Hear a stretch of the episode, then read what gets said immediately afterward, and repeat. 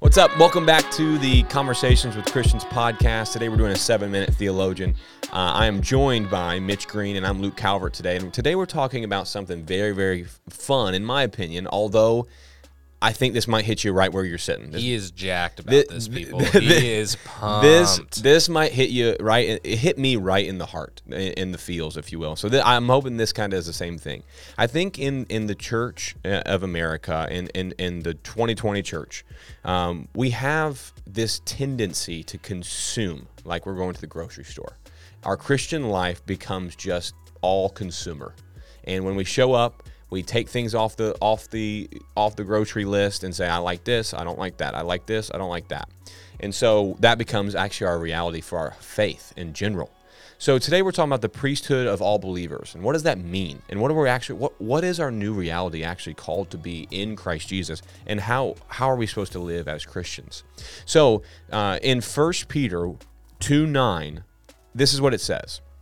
But you are a chosen generation, a royal priesthood, a holy nation, his own special people, that you may proclaim the praises of him who are call, who called you out of darkness and into his marvelous light.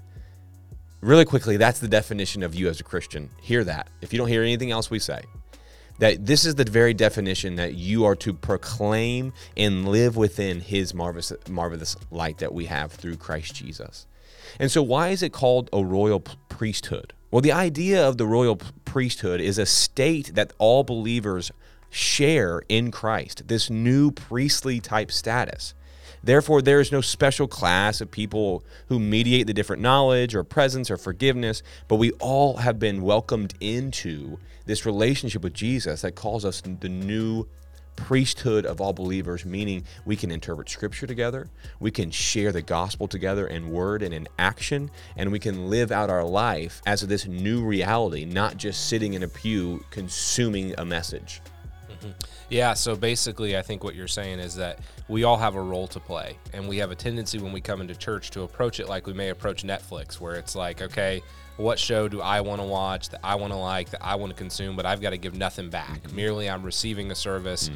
by whoever's preaching. And it's been magnified in this season because we've been exposed to a lot more preachers because you know, during COVID, we may be sitting at home and we were watching all these different people preach, and we go, well, "I like this about this guy, but I don't like that about that guy," and Yeah. and we start to make our decisions based off of what can we consume, more than saying how can we be involved. Mm-hmm. And this isn't the picture that's given for the church in the New Testament. So, you know, priesthood of all believers is saying that we all have the same standing within the church, that we all have an active role to play. While our role may look different, and you may never be the guy who's up front preaching, you have an active role to play in the church. Exactly. And, and, and I mean, how many times, just just be honest with yourself when you're listening to this podcast, how many times have you watched a live stream or gone to church and said, wow, the pastor did his job well or didn't do his job well? The worship was w- really good or the worship wasn't ki- my kind. It was too cold in the auditorium or it was too warm in the auditorium. We get so caught up in is d- how do I feel about the church in which I'm going instead of why am I going? Or how can I, con- how can I contribute? I think yeah, is the bigger question. and what's my role?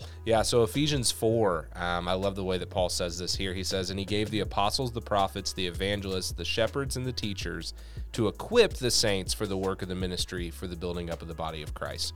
What's so interesting about this is that the saints themselves are the ones who are doing the building up of the body. Amen. The teacher is the one who's merely equipping them. And so we have this mindset that the pastor is the one who's supposed to be doing all the work, where the pastor is also a saint. So the pastor needs to be taking an, an, a role in doing the work.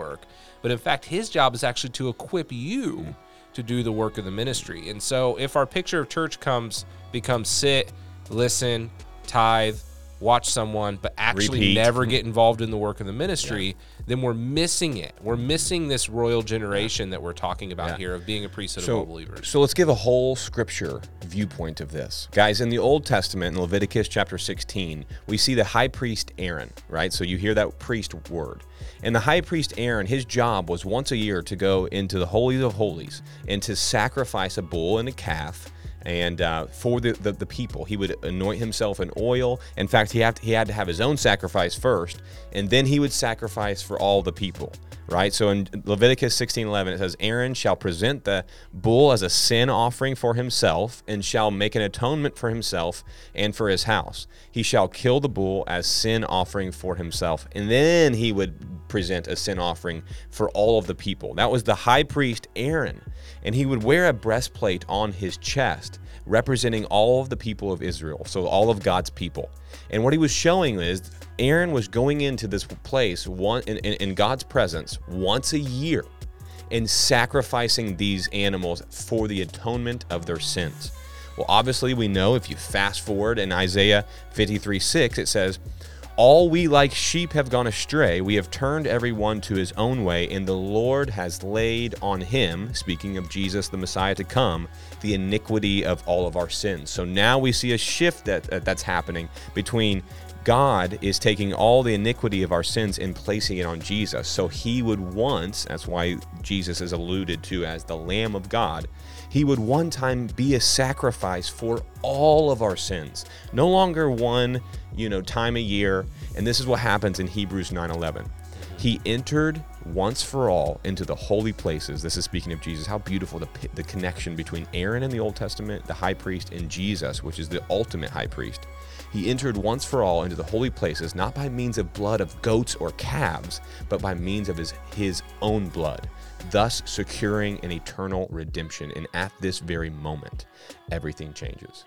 Because what Jesus does is he is the ultimate atonement, now replacing the one priest who would enter the presence of God one time a year. And Jesus is actually bringing the presence of God, the personal relationship that we would have with the triune God, Father, Son, and Spirit. We will have it personally. We not not not asking one man to go be our sacrifice once a year, and that was the only person who'd be in the presence of God. But in fact, by the Spirit of God, we as Christians actually play a part in becoming and having a personal relationship with Jesus because he's the ultimate atonement. Yeah, and just even the verse right before that, you know, Jesus is described as Christ appeared as the high priest. Mm. Um, so there's this direct connection given there from the sacrifice. So not only is Christ the sacrifice, but Christ is the one who's making the sacrifice for mm. us. So now we have this role in the church that's not so much this top-down model. That's right. That we've appeared to sometimes think it is, where that the pastor's the primary person who's driving, who's involved in the ministry and work. Mm-hmm. In fact, that's that's exhausting. Mm. But in fact, we all have an active role to play in the body of Christ. Yeah. We all have the same responsibilities. Nobody has less responsibility. We all have unique giftings that we're called to do. Mm. And so again, we get to live out of this justification by faith. Mm. You know, this faith that we have in Christ yes. from the work that he's done. But now it's like, okay, but now what do we do? Exactly. Exactly. And le- listen to this, Christian. We are indeed now, through the blood of Jesus Christ, a holy nation, a holy priesthood, a kingdom of priests. And Christ dispenses this holy office to all Christians through, through the outpouring of the Spirit so that we may be the kingdom of God, living and breathing, acting in word and action on this earth. This is the seven minute theologian. Thanks for tuning in.